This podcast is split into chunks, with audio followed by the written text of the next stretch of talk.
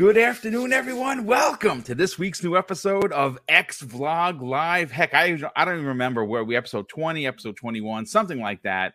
Uh, hopefully, you are enjoying this new show. It's the fourth one that we put on per week. Uh, it's a different kind of Xbox show. It's one on one. I I usually sit down with some people within the industry or in the uh, content creation community, and we sit down for 60, 70, sometimes even a little bit longer. The last time Gaz was here, he was like, what do you mean we're done? We're only 60 minutes in. I want to go another half hour. So, because Gaz said so, we went an hour and a half. But today, I am with one half of the dynamic duo known as Game On Daily Asa. What's up, brother? Welcome back. How you doing? I'm great, thank you. Thank you for having me back. And see, last time I was here, you you had um, Forza Horizon playing on the screen, and it antagonized me the amount that you were using the rewind button. So now I'm watching Dirt Five, like ah, you're just my, gonna my, my, driving in Dirt. I I I absolutely absolutely love Dirt Five. It was my favorite racer up until Horizon Five. Like I thought it was be- leaps and bounds better than four. Um, I just I just love it. The controls are just so good in this game. You you you, you might get a little anxiety because I do a lot of crashing. So get ready, get ready. Um, but listen, I want to welcome the near 50 people already here, which is freaking awesome. Uh, again, this is a smaller show, it's a newer show. It hasn't hit like I was hoping some of my other shows have had, but we're going to keep growing it. We're going to be talking about it. And speaking of talking about it, folks, we have an awesome show for you today. Lots of smaller topics but some some of which that are really going to be thought provoking. One of which uh, is the Viva Pinata, uh, where Microsoft has re-upped the uh, the um, it looks like they're bringing back the IP. They went and uh, they're bringing. Uh, apparently, they re-upped the um, the IPs for both Blast Corps. I don't know if people even remember that game. That game was an N64 a launch game by Rare. And by the way, hard as hell. I, I don't think I got past the second level in that game. It was crazy.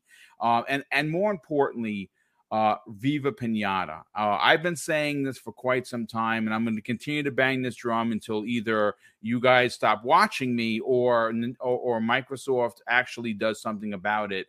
Uh, they need to figure out a way to uh, tap the vein of their uh, their ancient IPs, and there's quite a few of them that could come back that could have you know small budgets, small teams. And I understand that Microsoft has this thing was, hey, listen, come work for Microsoft, make what you want when you want, and don't worry about release dates because you know whatever you want to do is okay with us, and that's fine. That's all fine. We know that the dam is about to break open in regards to first party games. It's it's it's inevitable, Asa that with everything they have in development, it's just the floodgates are going to explode open and not going to be able to close. And that's awesome. But I I just love the idea of seeing a Crimson Skies be rebooted. I love the idea of maybe someone of the 34 plus uh, uh, studios they're going to have when the ABK, ABK deal is done. Maybe re- take a look at Kameo. Kameo was an amazing rare IP. In fact, I can guarantee a lot of people didn't play that. That game to this day still looks amazing. Um, and uh, you know, while we're on the subject of Viva Pinata, I do have the article in front of me, Asa, and I want to read some. Uh, you know, first of all, I pulled it from GameRant.com, which is uh, one of my favorite places, and uh, the titled article says simply this: Microsoft renews Viva Pinata and Blast Corps trademarks. And uh, they go on to say uh, that um, Microsoft sparks revival rumors as it renews the trademarks for two titles from Rare's back catalog that have been dormant for some time. Now, this article was written by Joseph Whitfield of who writes for Game Rant, and one of the things that's pretty interesting is uh, he says this in the article, Lisa. Microsoft has recently renewed the trademarks for two of Rare's IPs on the global brand database after years of dormancy. Blast Corps launched in 1997 for the N64. And while it didn't reach sales heights of other N64 classics such as Banjo Kazooie, the game still is fondly remembered by fans for over the top destruction. Now, Viva Pinata was released in 2006 on the Xbox 360 and was a very different game at the time. Essentially, a first person farming simulator featuring, of course, adorable animals uh, that uh, hit and spawned multiple sequels. One of which I believe came to the uh, the Game Boy uh, at at some point. We didn't even come to an Xbox uh, um, platform, which is which is interesting.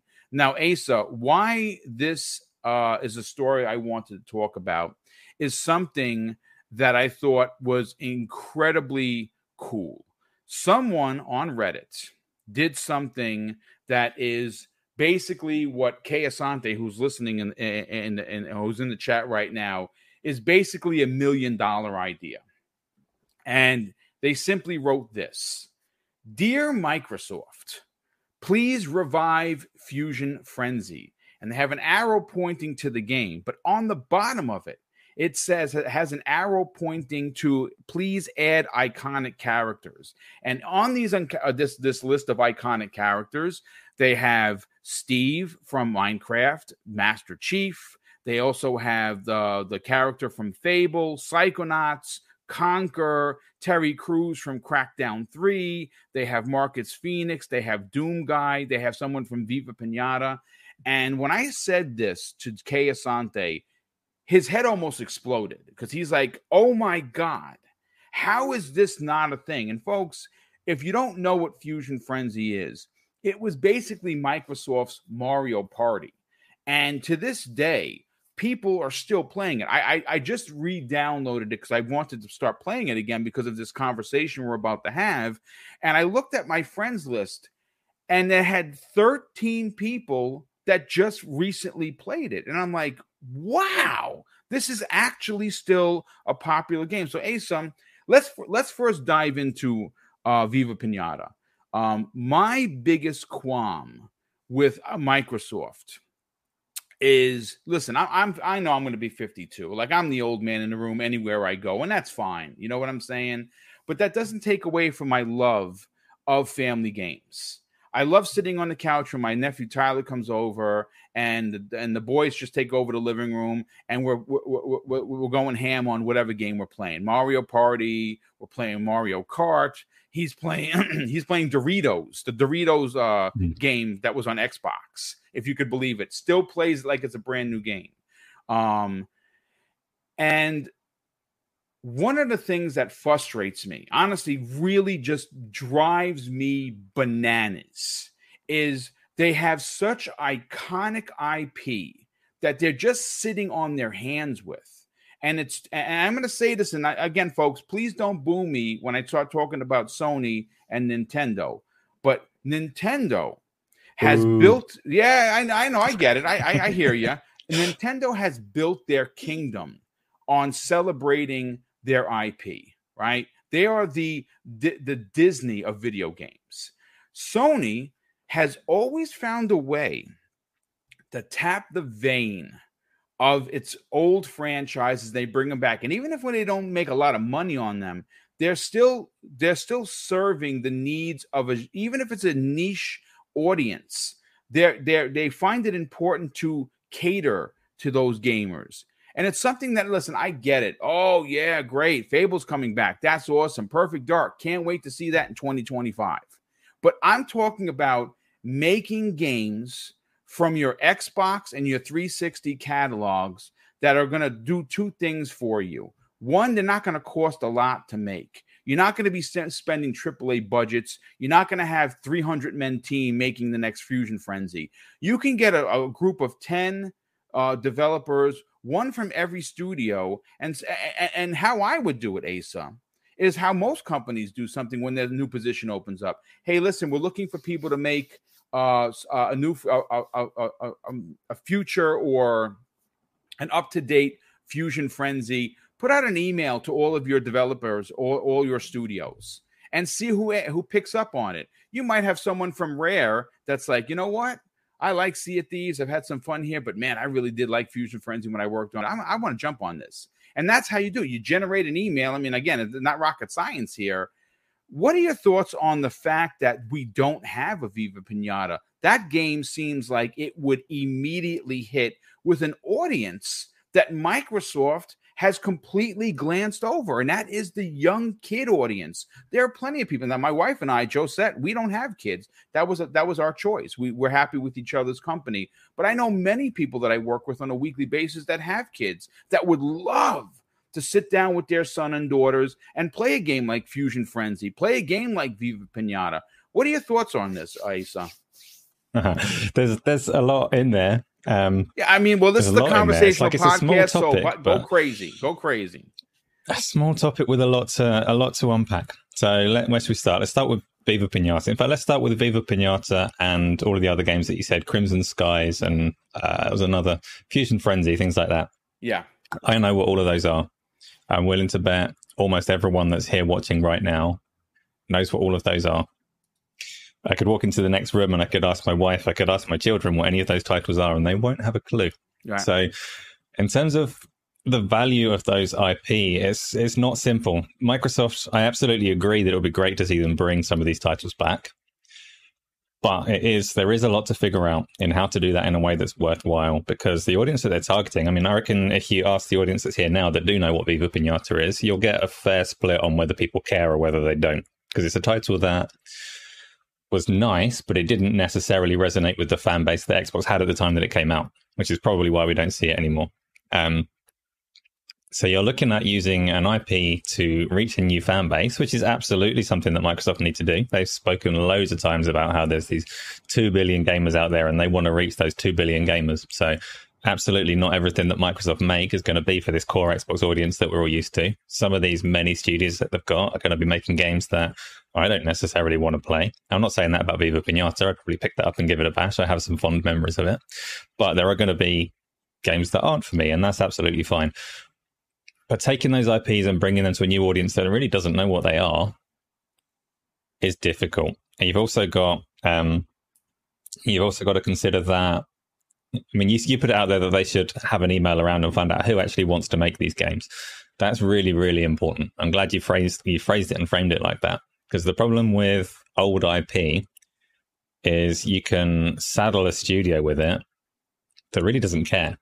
Right, and, and, the and that's that where the, industry... the, development woes come into play. 100. percent That's mm. a great point, Asa. Great point. And it's like as an industry, the ratio of like ideas to the capacity to actually make things real there's no shortage of ideas. All of these creative studios have got a lot of things that they want to make for themselves. So the last thing, I mean, a good example of it is Double Fine. So I know for a long time you wanted Double Fine to make Banjo Kazooie. And then they responded and said, we don't want to make Banjo Kazooie. We've got our own ideas. And that's going to be a problem in general. Like pushing IP out to existing studios, they've got things they want to make. There are some studios that are just consummate professionals and you can give them a game and they will make something good. They'll be passionate about it. It's the way that you hope Crystal Dynamics pick up Perfect Dark. It's not their ideas, but they are just they're a machine that you hope can pick that up and execute really well. Mm-hmm. It's difficult though because there's there's only much as Microsoft have loads and loads and loads and loads of studios. Ideas to workforce is, is just a skewed ratio. There's a lot of ideas out there and a lot of things to do. I like the I like the fusion frenzy idea. It makes me think of the um, the way that I would like to see it executed more. Do you remember? I know you're a fan of this actually. The Sonic All Stars Racing Transformed game. Freaking absolutely! I I was just playing that a couple of weekends ago with my nephew. I recorded footage. I I, I maxed out uh, Sonic, Tails, and and and, uh, and Knuckles. The game is I, it. Look, Asa. You know, again, folks we got over 150 people here. You're going to be bored of me in a second, and I hear you.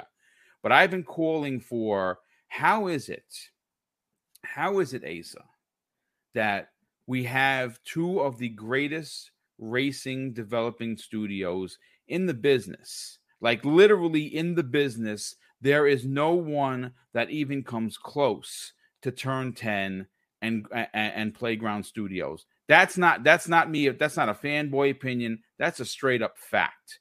I mean, we've had people, we, we've had other studios come close. Obviously, Dirt Five is one of my top racers of last uh, uh, of last gen for sure. But it's it's it's by by far two of the best racing development houses. My thing is this: Mario Kart, which is an iconic IP. It has had a dozen iterations, potentially more than that. Nintendo Switch, which continues to just dazzle its fan base and conquer every month since its since its inception. Their number one selling game, the literally the number one selling game that is the highest one to one console uh, sale to uh, to the game is Mario Kart. I think it's somewhere it's well over 40,000, right? That's mm-hmm. madness. But here's the where I where it even gets even more in, insane. The fact that it is a port. It is literally an HD version with some new tracks of what was on the uh, uh, on the, uh, the the Wii U. And it shocks me that with the amount of IP that Microsoft has, and I've said this before, could you imagine Master Chief racing on uh, uh, you know on a Halo ring? Could you imagine you jumping the the lava uh, rivers of uh, of one of the Gears levels, or a Viva Pinata level, or driving around See? a track that's based on Skyrim or Doom? It's Madness. This is why I bring it up because um, Sega do a really like that particular the All Stars Transformed one. They do a really good job of using their IP, so you can race yep. around like a Golden Axe track or a Panzer Dragoon the track. Shinobi one and was not, amazing. Exactly, and you're not you're not playing those IPs, but if you have any nostalgia for them, it's beautiful. You've got the music playing, and you've got just just nostalgia hitting you in the face while you play a good game that's not related. Yeah, I tell you, when you talk about Fusion Frenzy and all of these IPs that they could bring in, the, the thing that springs to mind for me is, can you imagine if um, like Fusion Frenzy was obviously a four player, it was local co op it doesn't necessarily translate in today's space. You'd need to blow it open. But can you imagine if it was something like Fall Guys? yes, using I old IP. It. It's funny know, you say that because literally that's exactly what Kay Asante said. He said that because you know you'd have to modernize it. He mentioned specifically Fall Guys, which by the way I'm addicted to. I'm not. I don't like Fall Guys, but the concept stick that through a load of old like levels from classic games that we know, and it's not just the current Microsoft suite because obviously they've got Activision coming in, and they've obviously got you mentioned the Bethesda games and things like that. So a lot of IPs from a lot of angles, and you could do a lot with it. You could make a much better game than Fall Guys. yeah, no, it's true. You know, real quick, only on Xbox, he he seems triggered. He seems a little, little in his feelings. He says, "Boom sounds like he wants a Nintendo game." What's wrong with that? What what what what's wrong with wanting a Nintendo type of game on my console of choice? I, I, I don't think anything's wrong with that. I, in fact, I, I use my Nintendo Switch. I, I am I'm, I'm proud to say this. I have a thousand hours in Animal Crossing. So does my wife. We play every night for three hours. After dinner, we sit there and we, we go to each other's island. We sell turnips we collect fish, you know, and it, it, we, are spending time with each other and we're having a blast. I think that those kind I'll, of experiences can exist on Xbox. I'll go one further. I'll say, I'll say, yeah, Xbox making those kind of experiences would be fine. I'd, I'd be really happy if the actual Nintendo games came to the Xbox platform. Like, why stop there? I would have no problem with that being able to play them at a higher fidelity on my TV. Give me that Mario Kart on the Xbox, absolutely nothing to be ashamed of there, boom. no, no, not not not. Look, look. Here's the thing. I get it. M- Microsoft is known as the dude box or the shooter box, right? But when you know, you said something pretty interesting, uh, and I want to elaborate on it, I, Asa. You know, you said the word two billion gamers, right? Now we talked about this on numerous podcasts where when Phil Spencer said that, my my light bulb went off in my head and and immediately not because I'm a huge Phil Spencer fan. I'm like he sees it. He's not looking through the the keyhole. He's he's he's has the key. He's turned it, and the door has opened. And now in front of him is this big wide plane. Um, the way that you can do that is by having experiences that go, that that cover a wide range of gamers from the ages of five to fifty five, and and older and younger. Um, one of the things that I think Microsoft uh, has struggled with is trying to get new gamers to Xbox, younger gamers to grow up with Xbox, like a lot of us did. Like you know, I was uh, you know a, a, a, you know twenty year old uh, something punk when uh, the original uh, Xbox came out, right? and I, grew. I it's been my favorite box ever since. I've owned everything, but it's my it's my favorite platform.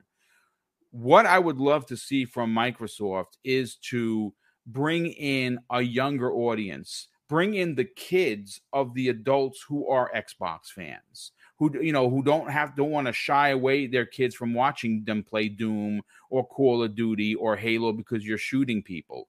How about being able to sit down? Look, how about this? Uh, I don't know whether you were keeping your ear to the floor. Do you know how crazy the interwebs went when Peppa Pig was announced? Peppa freaking Pig was announced for Xbox Game Pass along with Paw Patrol the movie. People went ape shit because it's a game that they could play with their kids. And that is the that's the audience. That is the genre. That is the vein that microsoft has not been able to tap. And they have the ip to potentially do that it scares me i'll be honest the so the whole 2 billion gamers concept idea ambition whatever you want to call it that microsoft have I, I get diversifying the audience i get broad reach and all the rest of it but I, I see so many things in my life ruined by corporate greed, and mm. I don't want to see that mm. happen to gaming. Okay. So my concern there is that so console audience, like there's at peak, we'll, we'll include we'll include the Switch and say the console audience is what 200 million at the most. Yeah, give or take. Yep. So if Microsoft hit this 2 billion that they're thinking of, I don't matter anymore. Suddenly, like I don't want to get to a place where Diablo Immortal is the successful model that they chase because that's where the money is. Um, so I will remain forever skeptical. People, I understand, like, I've got children, so games that I can play with them, absolutely fantastic, love that. But I don't want Microsoft to chase that audience too hard at the expense of me. I don't want them to make Halo Infinite's multiplayer free to play with microtransactions because that's where the market's gone. I'd much rather Halo Infinite was included multiplayer, single player campaign. This is obviously a thing that's already happened. It's panned out. Halo Infinite went free to play with a horrible model. I, I want them to cater to me because I am a selfish old man as well. you know something? To be honest with you, you bring up an amazing point. Uh, and I understand the fear. The fear is uh, instead of focusing on adult AAA over the shoulder, story driven, adult theme type of games or for FPS type of games, they're going to forget about us to cater to the, the younger audience. And, and, and this is where I, I, I, that, that's what you're saying makes a whole mess of sense. But it's why I thought of listen, you guys are all buying, buying, buying. You're buying studios, you're buying publishers. That's awesome. Gives us something to talk about, gets people excited that, you know, X brand is going to be exclusive to Xbox. But at the same time, they have an ability to open up a new studio, a studio that completely is made up of people that want to revisit and and and produce their vision on older classic games. Like they could put an email out, hey, listen, you know, are you fans of Banjo Kazooie? Are you fans of um, uh, Crimson Skies? Are you fans of Kameo? O- older rare games, older games that haven't seen a release in a while. We are thinking about putting a studio together to focus on one game at a time that tackles the that that, that taps the vein of what made Xbox and Xbox 360 so popular. And who I I can't say how many takers they're going to get. People may be like, "Yeah, I don't give a shit," and that's fine. But there are, I mean, when you have thousands upon thousands of developers under the umbrella of Xbox, there has got to be a subset, you know, group of people that want to continue making older games in new ways that they have. Well, what are your thoughts on that, Asa?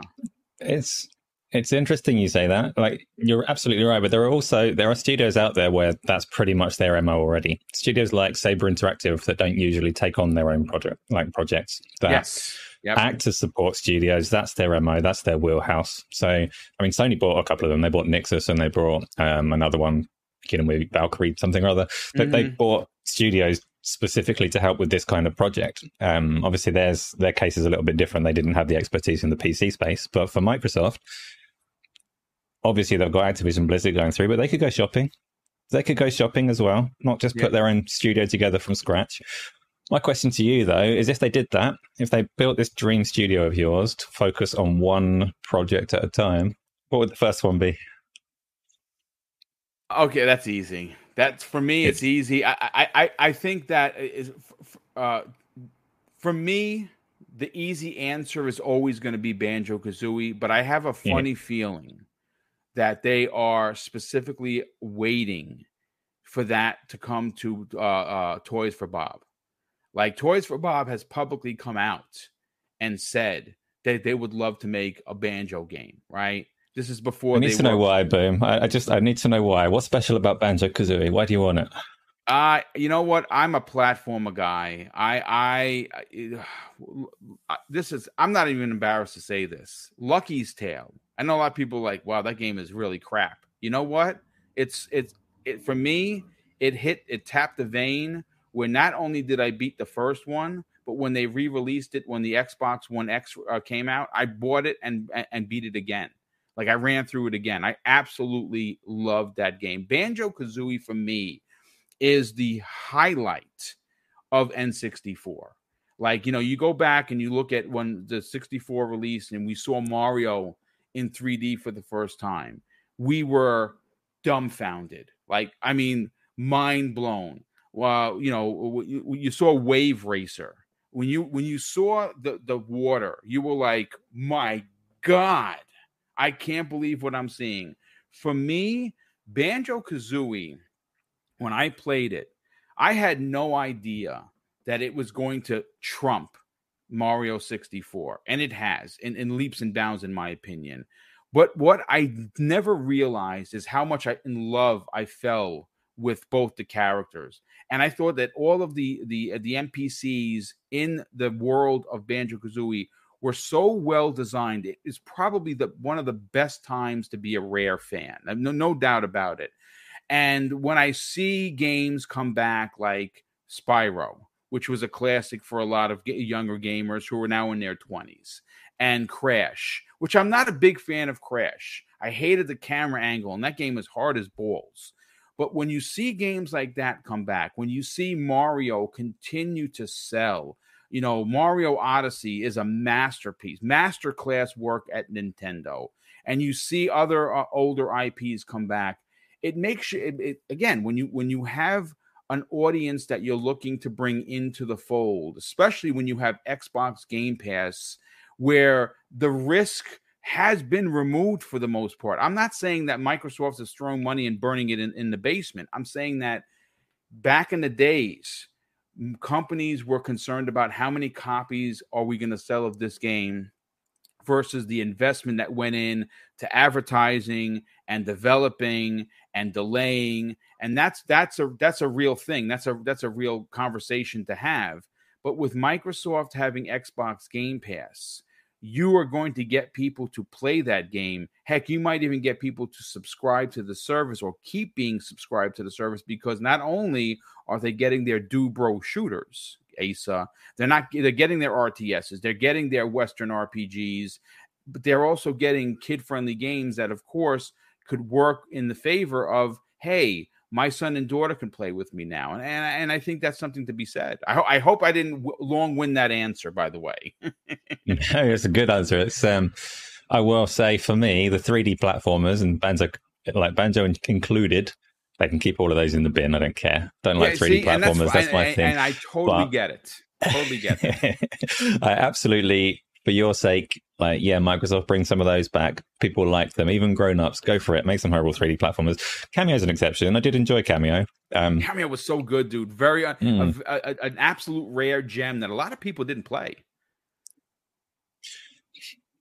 For me, though, like, if there's one Microsoft thing in their back catalog that I'd like to see them revisit, mm, it's probably short sighted and it's overly ambitious, but I'd like to see them revisit Lost Odyssey.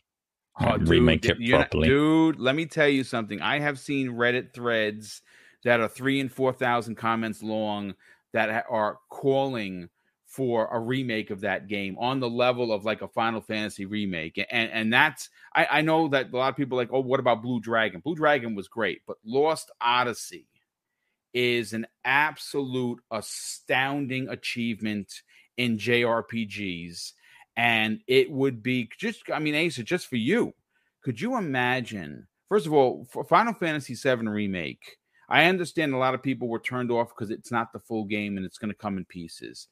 But that is probably some of my favorite Square work since the original Final Fantasy. I think the love and ambition that went into this first part of a three-parter uh, is it's just it's unbelievable to look at. Like it, it's so graphically intense that I found myself literally almost every battle just taking pictures and recording video because I couldn't believe what my eyes were seeing. And just imagine if if if Microsoft were to tap the original studio and say, "Listen, we're not going to give a release date. This is what we're looking to do. Would you be interested in making a Final Fantasy VII remake uh, level with Lost Odyssey? I guarantee you that that that studio that made the original one would jump all over that. Even if it took five or six years, you keep that as a secret project. Don't say anything to anyone until you're ready to show it. Dude, that is would be absolutely astounding. Yeah, so I don't know that it would necessarily be smart. I don't know how popular it is, like outside of core circles, and whether there is this audience for the Japanese RPGs on Xbox. But I know that I personally would absolutely love that. And I see some people talking about a sequel in the chat there. I don't, I don't need a sequel. Yeah, look at Lost Odyssey look, wasn't look, played enough. Lost Odyssey 2020, 2024 version. Jay, Jay Jig, a good friend of the bro, he's in all caps. Yes, Lost Odyssey. See, I'm telling you. But here's the thing, uh, Asa kind of to keep this rolling with with your point and and as as much as you want to see me get my banjo i want to see you get your lost odyssey but selfishly i want it too. Uh there are they are attempting to do something uh that has never been done before and that is uh be in a be a presence in uh the west uh, the east in japan in korea in places where xbox has had not a fingerprint not a toe print not a thumbnail nothing uh, they've gone, they've came, and they, and and they've and they've been you know discarded as if they weren't even a part of the conversation. Now that has changed. That has changed, and we've seen it. Everyone that's in the chat here, and we got uh, two, almost 200 people here. You know what I'm talking about. If you are uh, if you are part of social media and you are you know you keep your ear and your eyes to uh, to to Twitter for you know spe- specifically, I, I get at least five or six posts per day from that region of the world where they're showing off that they just got a Series X or a Series S or, or they, they they created this new controller through the uh, through that program. If they were to get a game that iconic, Asa, and remake it the way that uh, Square did Final Fantasy and release it in that region on Xbox Game Pass, it would be like it'd be a dream come true for a lot of gamers in that region. What what are your thoughts on maybe not just looking at uh, Western, um, you know, uh, gamers, but t- making something potentially specifically for the Asian market? Well, I mean that's obviously the the original intent of Lost Odyssey and Blue Dragon was to try and spark yes. some life over there, and it wasn't massively successful. It was their, their most successful attempt. Uh, as far as Microsoft games in Japan goes, these were the ones that did best, but it was a tiny blip on the radar. Um, now, they've obviously got a little bit more momentum going into it. The series consoles we know are actually doing okay ish at the yeah. moment. Mm-hmm. They're selling more than a handful a week. So they're in a better position than they were. I'd absolutely love it. The thing with Lost Odyssey is it is it is a massive game. So I, I want to see that game in particular remade, and you've mentioned Final Fantasy VII remake. I consider Final Fantasy remake a massive fluke because I don't think Square Enix are capable of what they've delivered there, and somehow they have. Which was like it meant. A, I loved Final Fantasy VII as a kid, right? Yeah, and I heard about this remake coming, but the Square Enix today and the Final Fantasy games today are nothing like what they were.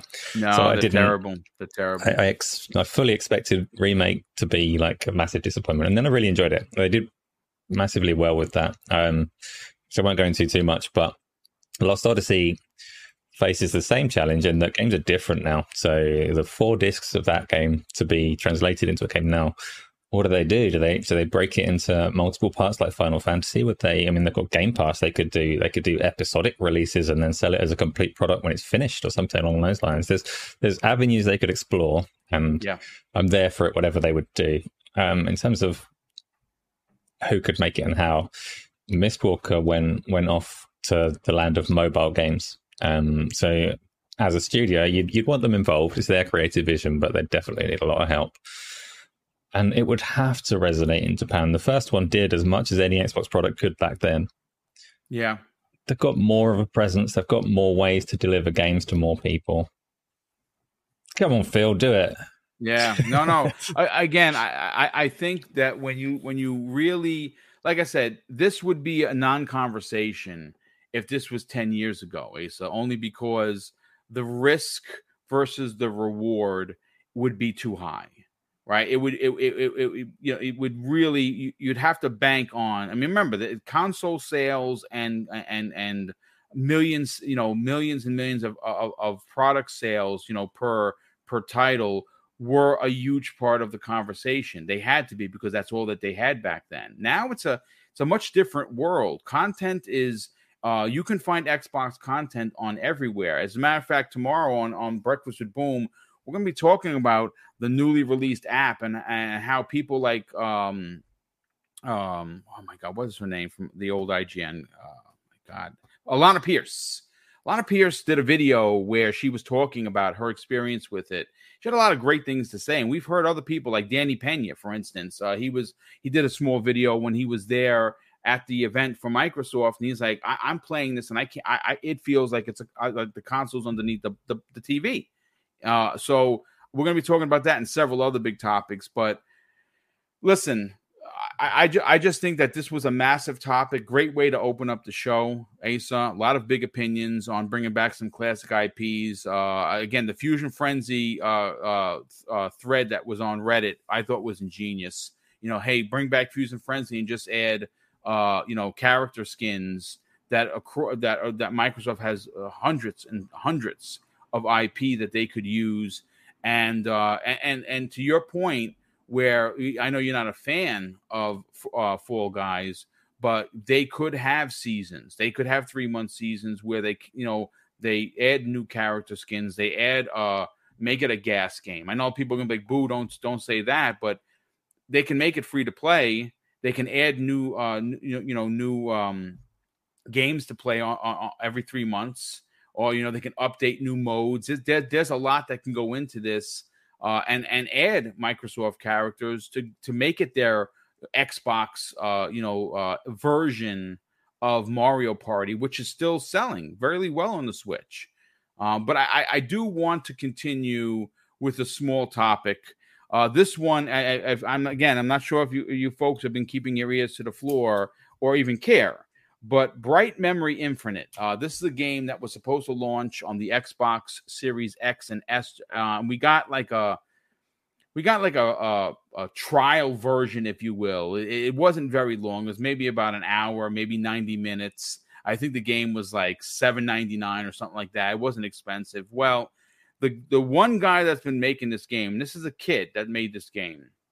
Uh, it's been out on PC for about three or four months finally has an Xbox Series X and S release date. And folks, it is coming to us uh, on 721 2022. Now, what's interesting for this specific, uh, specific story is the fact that it is no longer an exclusive to Xbox. That's right, folks. On that day, it's releasing for the PlayStation 5 and the Nintendo Switch. Now, if you are someone like myself who bought the eight dollar version when the Series X launched, X uh, uh, Bright Memory, uh, which is not coming into Game Pass, surprisingly, you'll be able to get twenty percent off if you own it, the original. Uh, according to the the actual uh, press release from FYQD Studio, uh, they say this: Bright, Mem- Bright Memory Infinite Xbox Series X and S launches on 721 2022. Xbox will have five free uh, free exclusive weapon skins. Uh, if you own the Xbox version of Bright Memory, uh, you'll be able to get Bright Memory Infinite for 20% off. Also, it states supports 4K plus 60 FPS in quality mode, ray tracing 60 FPS in performance mode, and 120 FPS on Series X, 2K plus uh, 60 FPS on Series S. Uh, is this a game that you are interested in, or is this something you're going to pass on, Asa? I think um, it's fairly important to keep expectations in check for what this game actually is. Yes. So you mentioned yeah, yeah. you mentioned Bright Memory in the first place being like an hour to ninety minutes long. Bright Memory Infinite is still not as long as two hours, as far as I can tell. Like it's not mm. it's not a game game. It is still very similar to what what this guy has already delivered. The the plus side is if you look on Steam, um, it is quite well received. Like the reviews, it's hard to tell how genuine they are, but it's it's scoring very positive overall, uh, despite only being two hours long because it is cheap as well. It's not priced like a full full price game. I don't know what it costs on Xbox actually, but on Steam it's eleven or twelve pounds, something like that. So okay, I don't know, fifteen dollars probably. Um, that price point should set your expectations for what you're getting. In terms of the the performance metrics that he's claiming, if the thing can run on a Switch, it can probably hit most of those on the Xbox. Yeah, mm-hmm, but, I agree. Yeah, yeah I, mean, I mean, it's, it's the work of one person. It's small. People say that it does actually look surprisingly nice for for the work of one person. I mean, it's got about as much content in it as Halo Infinite. So, you know, it's funny you talk because that's actually going to be the next topic. I, I, love how you threw that little dig in there because I, I'm a I'm a massive uh, Infinite fan. I got 13 days uh, of of time in that game, mostly in multiplayer. I mean, I, I, I put a significant amount of time into single player. I absolutely loved the single player, and I'm trying to get every achievement in that. Uh, finding those logs is a pain in the balls. I, I think I'm I have I'm like 89 percent. I'm missing like I think 11 or 12 of them. Uh, I'll get back into it for sure. Um, but I I do look.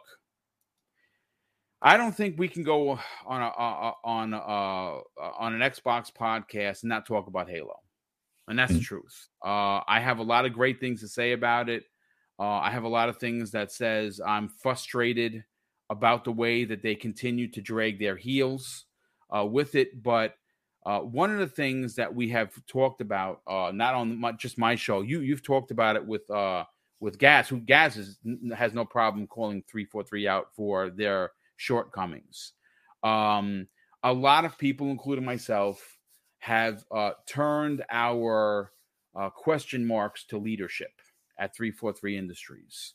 Uh, and thanks to Joseph Staten, who returned uh, around the time where they announced the delay from the uh, the that first showing where people made the Craig memes. Uh, Joseph Staten, again, I, I I'm not a fly in the wall. I'm not in the boardroom. I'm not a developer. I, I think I can say with all honesty, I think it's his leadership, his guidance, Asa, that saved this game from potentially being ruined forever. Uh, now, is that true? I, I, don't know. Oh, you just restarted a race. Boom. You yeah, restarted but, a race because there's no rewind button. You got yeah, to own yeah. your mistakes and finish Yeah, up. no, no, no. that, that I kept crashing. That was that that car is hard to control. You can see I went to trick in a different car. um, but I, I, I I love the fact that Joseph Staten came back. I love the fact that he did take a full on leadership position there. I feel Joseph Staten should eventually run the studio. Uh, I, th- I think he so, should be the, the the but but again that's that's a that's a topic for another day. I do want to put I do want to talk about something that is incredibly important to the Halo Infinite conversation, and that's something that Joseph Staten put out there just two days ago, or 22 hours ago. I'm sorry. He says this, ladies and gentlemen. Happy to confirm that Halo veteran Paul Bertone has joined the team as studio technical design director. Paul and I met back in 1999 in Bungie's Chicago days, and then we shipped together Halo 1, 2, 3, ODST, and Reach together. I'm thrilled to have Paul help us lead the future of Halo Infinite. And I'm what I think I'm starting to see here, Asa, is that there are people now coming back that worked on prior Halos, that worked with Bungie, now are somewhere else, maybe even they're with Bungie and they're currently leaving Bungie to come work on Halo. It seems to me, and again, please correct me uh, if I'm wrong, that Joseph Staten is circling the wagons. And what I mean by that is bringing back leadership that not only has he worked with, but that he trusts to make the proper decisions because what's being made right now at 343 Industries, even though Halo Infinite, I gave it a 10 out of 10. I think it's an absolute masterpiece. And and and I th- I I dare say it's probably my, my favorite because 3 Halo 3 was always my favorite. Infinite has jumped at leaps and bounds. I, ca- I can't believe how much I love the shooting mechanics and everything about Infinite. But the content drought is baffling, Lisa. it, it is it is shocking to me that you have uh, your first season be six months because you're behind on certain things like Forge and and co-op, which we know is currently in, in beta. And then you release a second season, that's six months, and in that first drop, one big team battle map. Like I, I, I I'm I'm perplexed by this. Asa, please, what what are your thoughts on the new uh, uh, Joseph Staten bringing back a Halo veteran, and more importantly, what is your what is your take on state of the game? Because I've never sat down and talked with you about it. Perplexed is a good word. Um, so Halo is a topic, you say it's an Xbox podcast. We've got to talk about Halo. It's the only topic that I would say turns people away as much as when I mention VR. People yeah, hate it. Yeah, talk about VR, you're and they're like, ah, VR people, I, I love yeah. VR. People hate it when you talk about Halo. They're like, we've had enough. It's happened. Go away. But it's obviously a big take. Xbox fans, and I'm sure a lot of people here love the IP and want to see the best for it and want to see it thrive. And it's massively tied in with with the identity of Xbox. It just yep. is. Halo Infinite. See, I definitely wouldn't have given it a 10 last year, but I said I, my take on it was it was my favorite game last year. And mm-hmm. I say that I was acknowledging the flaws at the same time. Like for me, it was that there were definite flaws in there, but the things that they did well, they did so well. Yeah. Perplexing is absolutely the word in terms of how they've landed as a live service. Um, live services are difficult, but the industry is fairly mature in live service games. The industry as a whole has the expertise to launch a game and provide a solid content roadmap. We've seen it with the likes of Apex Legends and things like that other studios um, know how to do it. For 343, it's not their first live service game because the Master Chief Collection launched as a disaster mm-hmm. and took took a good couple of years to get to the point like where it should have been. But Halo Infinite was always designed to be a live service game. They always talked about it as a live service game. They always talked about this 10 year plan. It baffles me that we still don't know what that means for the single player element. Like it baffled me before the game even launched that we didn't know what that meant for the single player element because much as the multiplayer is is massive in Halo or should be massive in Halo, it was originally a campaign game. Mm-hmm. The audience for the single player, for the narrative, for the story is huge, and they just haven't haven't explained what that means. What is a ten year plan? When are we getting content? And I was surprised that we didn't see anything of it at the last the yeah, they're, they're, it E3, their absence, it wasn't E3 their absence from the main stage was was a conundrum. The fact that they didn't have a presence at all, even in the second show, was even more baffling, to be honest. Uh, Stuff Sean has just asked about the Halo VR build. You talk to me after the show, Stuff Sean. I'm curious to know what you're talking about. I would, I would obviously die for Halo in VR. Not, I mean, that's a bit strong, right? I don't really want to die for it, but you know, um, I want to see the single player expanded, and I want to see multiplayer run as a proper live service game. I'm I've, I've said already I'm not massively happy that um, that they pulled it out of the the package and made it a free to play game. I hate the the battle pass fiery shoulders like laurels on their head, all of these shiny Fortnite things. They don't do it for me at all. But that's secondary. I want to see I want to see maps. I want to see content. I want to see the the Halo Infinite multiplayer thrive, and I want to see the story. Which, it, like I said, there's massive problems with the story, but there's things that they did very well as well, and I want to see them expand on it and go further. Um. So, on Joseph Staten, so a lot of people credit him for all of the things that the game did well and and shift the blame for all of the things that did badly to other people because he came into it late in the game. So I understand where that comes from. Uh, he's also the man responsible for saving Crackdown 3, which is the project that he came from. So I'm not sold that he's necessarily going to be absolutely what Halo needs, but as a positive, him and the people that he's bringing in, you mentioned their ties to the Halo IP, and looping back to what we were talking about earlier with um, with dragging up other IPs that aren't so active, it's really important that the people making these things care about them. Yeah, hundred percent. So that's the positive is they're bringing in people that you can say like made Halo what it was, and they're going to care about it even more than me and you. So, in that sense, if they can get people that really care about it, the downside is this person's going to start work at 343 and it's going to take a little while for their influence to shine through. I mean, they're a technical, I don't know, technical service leader, manager, man, whatever their job title is. It's going to take a while for that person to have influence on what Halo is for us as players. But it is a positive. Like they care, right? Joseph right. Staten cares. The people well, you want people there who actually want to be there. Asa, you know what I'm saying? Mm. That hmm. going to put in the blood, sweat, and tears because they're passionate about Master Chief, the lore, the uh, the community, where they want to see the uh, the brand go, how it's been discarded. Uh, remember, Halo at one point was the king of shooters. Uh, I still think it's the best shooter available right now. That's my opinion. Even with the with the lacking of content, I think I think it leaps and bounds is one of the best shooters out there. Eh, eh, but that again, that's I don't I don't think I don't I don't want to say that's a skewed uh, opinion because I you know I will give flowers to whoever deserves it. But I had so much fun uh, with Halo Infinite that. I'm done with the battle pass, both of them, and, and I didn't finish the first one. I actually finished the second one first, and it was at level 52 went back and just just finished that within w- within a couple of weeks. And now i'm i, they, they just launched uh another uh you know uh, like an, an, event if you will. I think it started on the 5th and it ends on the the 9th i think it is. And it's for land grab. If land grab is one of my favorite modes. I absolutely think it's so chaotic. It's so much fun.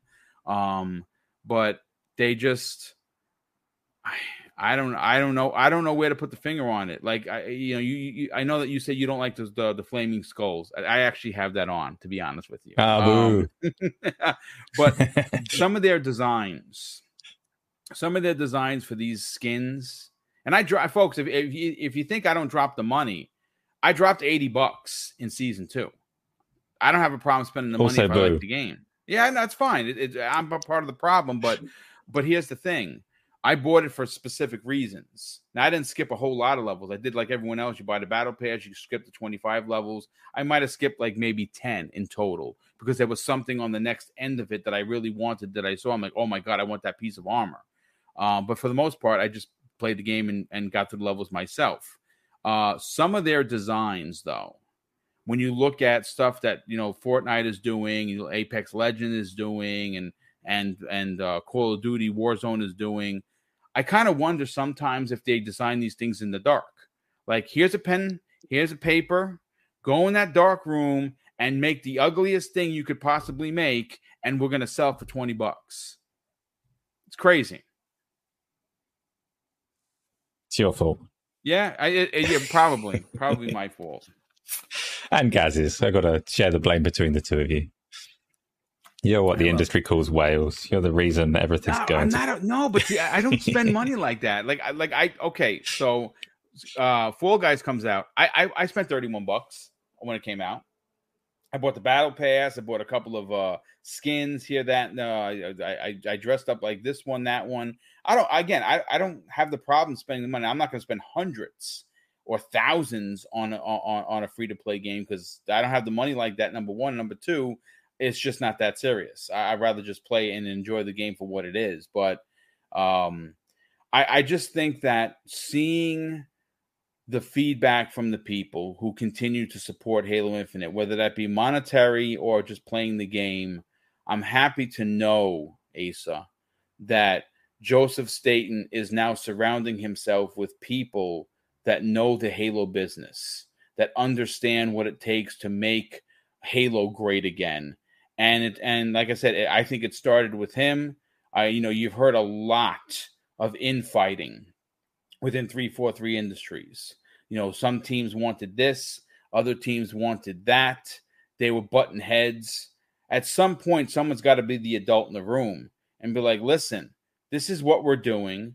and we're, going to stop this BS right now because this, this this arguing back and forth, you're killing the uh, the iconic franchise that basically when you say Xbox, you say Master Chief, and it shocks me that we've gotten this far down the rabbit hole. It it, it, it like I said, who is driving the ship is what I want to know. What I want to know is completely unrelated. Uh, your free to play spending habits. I'm just really curious, so I have to delve into it. So you spent thirty something dollars on Fall Guys. Yep. Fall Guys is a good example of the the free to play model. So I'm very I, I, speak out to say that I'm anti that model, but at the same time I'm not I'm not an idiot. I do understand. So Fall Guys came out um, and said they've had 50 million players in the last like since it came out on these other platforms as a free to play game. What I'm curious about is you've obviously spent this money when the game is new. You mentioned you spent eighty dollars on Halo, so essentially a little bit more than a game would cost if it actually released. Do you anticipate that as seasons continue, you'll you'll keep spending on Halo, or are you just trying to make it equivalent uh, to a it, game? It really depends on what they have they're offering that I want. You know what I'm saying? Like if there was a, a Doom uh, a Doom guy skin, and it was twenty bucks, they'd get my twenty bucks. They would get my twenty dollars. Now, if there was a way for me to just play through the game uh, and get it, depending on my patience factor, uh, I I do really well. I I, I level up quite. I, I mean, I went through the battle pass, uh, battle pass two rel- relatively quickly, and followed up with the finishing up the battle pass one within a week, if you will. So I got both done in two weeks. So I, I was playing thirty matches per day. Uh, so I, I was I was leveling up. Um, so it, it, it would it would depend on what was being offered, whether or not I would spend the money, or I, versus I could just play and earn it. Okay, I, I don't know where I'm going with that. It's interesting to me because the the whole idea of, I mean, like I say, I'm I'm not a big fan of the free to play model in general, but I totally understand the need for for games that are supposed to be delivered as a live service to have that kind of tail of monetization because things were worse before back when Halo used to sell or Call of Duty used to sell map packs and divide yep. their own audience and things like that. Things used to be worse. I, I understand that there are benefits to to free to play, but I look at examples like yours where essentially you're spending more than you would have if it was just a game that was sold without Game Pass, without free to play, without anything else. And it just it just raises some interesting questions. But this is only a 70 minute podcast, so so I won't go into it too much. No, I mean, like I said, I, I, I don't spend a lot of money to be honest with you. Those are probably the two free to play games that I do play are Fall Guys and and technically Halo. I don't I don't dabble in Call of Duty. I don't like Call of Duty Warzone. I don't like Apex Legends. I don't Fortnite. I bought a couple of uh, of outfits. You know, I think I I think I bought Captain America because I'm a big fan of him.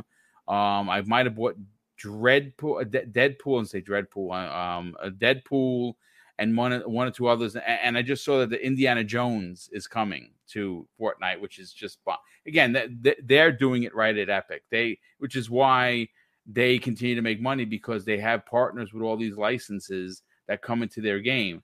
Wait, wait, wait till you see someone posting that Indiana Jones is doing the you know the the the screwy shuffle or something, and, and you're gonna just gonna you're gonna laugh your balls off because you're like, I can't believe what I'm seeing. Like serious character. I mean, so Kratos, I bought Kratos. Yeah, I bought I bought Kratos on the PlayStation uh, when I was playing it there. Um, and seeing him do a dance is freaking hilarious because that's not the character what he's known for. So it's they, they do it well.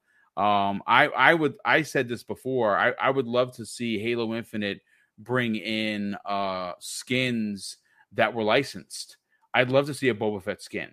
I would love to see a Doom guy skin uh, as armor. I'd love to see a clone trooper. Someone who had posted something just the other day of a clone trooper uh, Spartan. I was like, wow, that's 20 bucks that they're getting my money. No problem. And and and potentially, am I a part of the said of the said problem? Sure, but I wouldn't mind spending the money on something that I like. If imagine if if there was a predator like Spartan Holy shit! I would I would jump all over that. You know, give me but... a minute. I just I just threw up in my mouth a little bit. Just. oh my god! Well, listen, I, will say this: we, we we hit three topics today. I, I'm I'm I'm happy that we were able to have you here on a smaller note, and and we'll get uh you know we'll get everyone out of here because again, Asa did say this is this is only meant to be uh you know uh, uh like a 70 minute program. It's just it's just a, a small tidbit. Microsoft has in fact confirmed uh, plans to attend um, Gamescom 2022. Um, and uh, what's interesting about that is we know that Sony isn't, we know Nintendo isn't, uh, we also know that EA isn't, uh, but the uh, uh, Sega is going to be there. Uh, but I want to read the press release from Microsoft uh, proper, who has this to say about attending Gamescom. And they say this, ladies and gentlemen, following our recent Xbox Bethesda Games showcase, we're excited to confirm that Xbox will be back on the show floor at Gamescom 2022 in Cologne, Germany. Um, and they uh, they also continue to say this: fans in Europe and around the world can expect updates on some announced games coming to Xbox in the next 12 months, and a chance to hang out as a community again. This time in per, uh, in person. Um, so I, I, just based on that press release, Asa, I just don't see this being a show where they're going to unveil something that we haven't seen. You're not gonna. I don't think you're gonna get Hellblade 2 announcement. I don't think you're going to get. Uh, uh, you know, a, a new a Crackdown Four is being announced there. You know, I, I, I don't, I don't see any of that. Um, I don't know. I, I kind of feel like they showed their cards. We know what we're getting in 2022. It's it's not an impressive lineup, and quite it's an epic fail, in my opinion, for Microsoft. I mean, I know we're getting great games, great third party games in uh, in Game Pass, and that's awesome. But I mean, in regards to first party, this this them forfeiting a year is still it's still a, a bit of a sore spot for me. But what are your thoughts on uh, uh of them going to Gamescom? Are, are they even going to have a blip on the map? so for quite a few years now, Gamescom pulls massive numbers of, of the public. It's a show that is very much about not not just media, Millions but public going in in the way that, that, dude, millions. Yeah, yeah. So in that sense, I'm glad that they are going, they are attending. I'm hoping that I get to to go and be part of that myself it is a shame. It's always going to be a shame when they say we're not going to give you any massively exciting announcements because if you've got a choice like exciting announcements or none, everyone's going to choose yes, I want something exciting, please. It's a shame in that sense because of course we'd love to see something. I think it's a it's perhaps slightly a missed opportunity because I think after the dust has settled on E3, or I know it's not E3, but after the dust has settled on that period of shows, everybody has kind of collectively said, 12 months is fine, but we also want a bit of the excitement. And even yeah. if they were saying we're going to stick with games that we've already announced, we're not going to make any like massive announcements. We know that they've announced some things that are coming out in the, the tail end of next year. Like hopefully you'd assume Hellblade 2 and things like that. Yeah. So it would be nice if they just took took that little limitation, that lid off just a little way and said, like, there's some things you haven't seen at our summer show we're going to let you see a bit more of that. It would be nice if they just gave it a little something. It doesn't sound like they're going to, and I would take them at their word when they say that they're, they're still sticking to 12 months. They're showing you a little bit more of the games that you saw, you saw in their showcase. That's fully what I expect them to show. And yeah, okay, it's, it's a little bit of a shame, particularly in the internet space. Like, obviously, yep. for me, Germany's not that far away, so as an, an opportunity to go and meet people and get in on the action, we didn't have much of that over here. So I didn't get to go. I mean, I'm in the UK, and we didn't get anything from the Xbox showcase in terms of in-person events. I could go to Germany. I can get involved in the atmosphere a little bit. It's good in that sense, but as an internet event, a global event, it's a little underwhelming. So people shouldn't expect too much. It's a bit of a shame for that. Yeah, it, it it's basically going to be uh, like I said. I, I, don't know if he even registers. Uh, I I don't know what they could show that is going to generate uh, excitement or hype, considering that the, only a month ago uh, they had their show, and even that was you know I gave it an eight originally. I watched it again. I gave it an eight point five. Um, but in comparison to the show before it, last uh, not, not this year, but last year's show was a ten out of ten. So this was for me a little bit underwhelming. I did not. Uh, I'm not. I, I, said this before, and, and I'll say it again. I, I I I'm not a fan of corporate speak because I'm not a corporate person. I'm a gamer. I'm a consumer. Um, when I hear 12 months, because I'm an average person, I think you know January to December. That that's what we all think as as regular people. Um, I thought it was a very coy way uh, of of saying, "Hey, we got nothing in 2022, but this is what you got coming out for Xbox Game Pass in, in the next 12 fiscal months." Uh, I I I didn't like that. I I've, I said it before. It left an incredibly sour taste in my mouth. Um, I I don't like that method. Um, I understand that they are extremely gun shy of showing things too far in advance, and I get it. I get you want to sell Game Pass. I totally get that, but it's I we're not we're not in the corporate boardroom here, uh, Microsoft. I know that, and I know people from Microsoft are listening to the show right now. We're consumers, we're customers. So I don't want to hear about your corporate 12 months. I want to hear about what I'm playing as a gamer and purchasing for the next uh, actual real world months. Uh, and I know that for the next six months of this year, we don't have shit, and that sucks.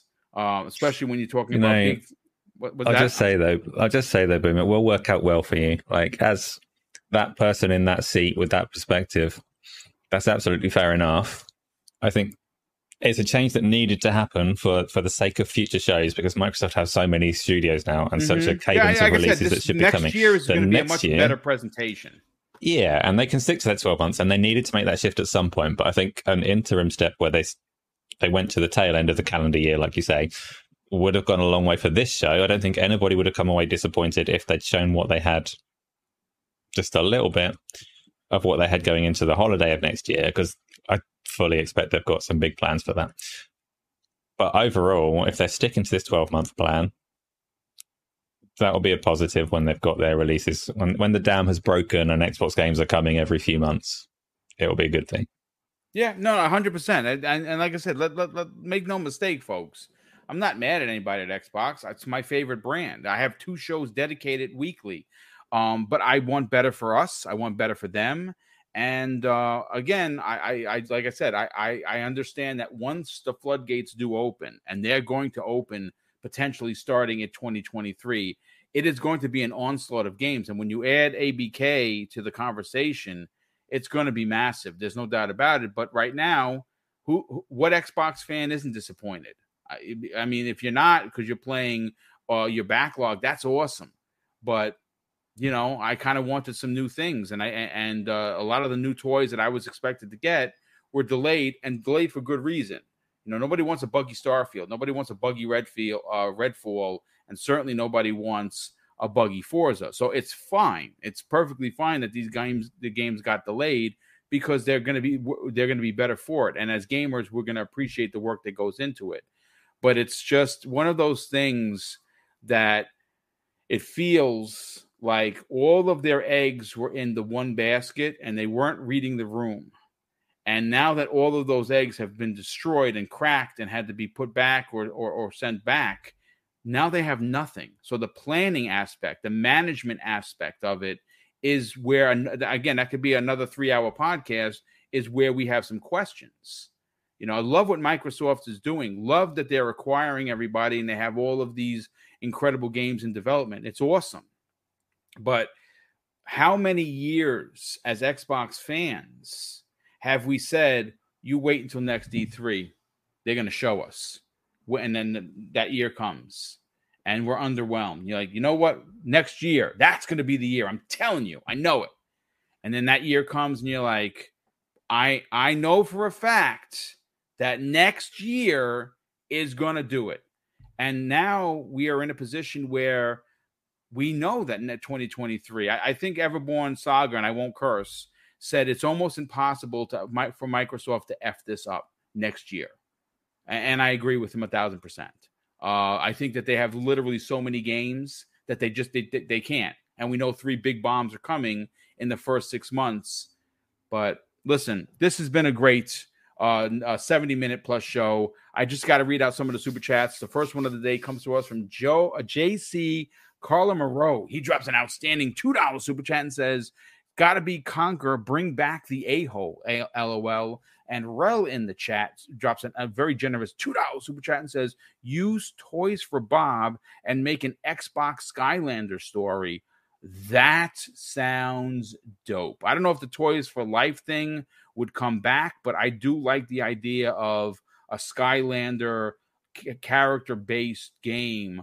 That would be good. I, I think that they that the, writings on the wall, whether it come in the form of a Mario Party game or um, a racer, kind of like what what Asa said earlier about Sonic, uh, uh, Sega um, All Star Racing transformed. They they need to embrace their characters. They have so many IP. It seems like an, uh, like it's just a missed opportunity. It's a million dollar idea for sure. Sir X Man drops not one but two super chats of two dollars, and the first one says, "Bring back MechAssault, Project Gotham Racing, and EA to do a traditional Burnout." Oh, he also adds, "Sorry, I forgot a Steel Battalion. Your Steel Battalion was dope. I didn't have it. I wish I would have had that controller." I know at what was it the last PAX East uh, I think Cognito told me that they had a whole room with like I think it was ten of the uh, uh, of of uh, Steel Battalion setup, which is bonkers awesome. Uh, Chris R in the chat drops a very generous five dollars super chat and says, "From what I've heard, uh, Belton uh, Batone is more impactful than his title suggests. Uh, suggests he was a key member for the overall design of the games alongside Joe Staten. And of course, he's talking about Halo. Uh, and Brett Bingham drops a very generous $5 super chat and says, Bring in the Boba Fett Spartan core. Uh, yes, freaking please. But uh, Asa, thanks again for sitting down, hanging out, um, watching my ridiculous driving as always. Um, do me a favor, brother. Sell your brand. Games on Daily is an incredible website is an incredible weekly show. Uh, it's something that I think more people need to flock to. Obviously, you keep the uh, the show angled down, where of course the crazy aspect of it comes in the form of Gaz, who's always beating up Jason Schreier or the lookalike Jason Schreier, which I, I quite enjoyed, to be honest with you. Um, I know that he has uh, he said on Colt's show where he is now co-host that he is currently working on a video. I don't know if that video is ready to be put out there but sell your brand. Tell everyone where they can subscribe to Games on Daily and where can people reach out to you and strike up a conversation on social media. Well, absolutely, yeah. Um, so drop the S and it's Game on Daily um, rather than Games on. So if you get to Game on Daily YouTube channel for a did start, I say Games? you, I'm sorry, Game you on did, Daily. Yes, I did. It's absolutely fine. Um, the source video, um, I think most people probably are aware of those in some capacity. The the latest one is due today. I don't know if it's already come out or not because I'm sitting right here, but it will be any time now. So if you're not already subscribed to that channel, go there. Our website is a it's a social platform. It's a news aggregate site, so it's a great place to to kind of start your journey into looking for game on um, for gaming news. You can yep. shoot off to to wherever you want from there to see what's going on in the industry. And I do a little bit on my own channels as well. So you can follow me on Twitter. I'm not using Twitter that much at the moment. I've been a little bit off of it, but I am there. It's Asa underscore game on daily. Same for YouTube and Twitch. So I am doing some game streaming on Twitch, playing all kinds of things on there, but also um, on YouTube in a few hours' time. I sit and talk to people um, on a kind of solo podcast Nice. which normally goes on for an hour or two, even when there aren't any topics. Um, that's usually a nice time. So if you want to come and talk to me a bit more, or yeah, I'd love that. Drill into awesome. any of the topics that we've covered today, I will be there on Q and A sir in about three hours' time. Nice, nice. Well, listen, uh, definitely love what you guys are doing. Uh, I, I think that uh, I, again, you guys hit ten thousand just like me.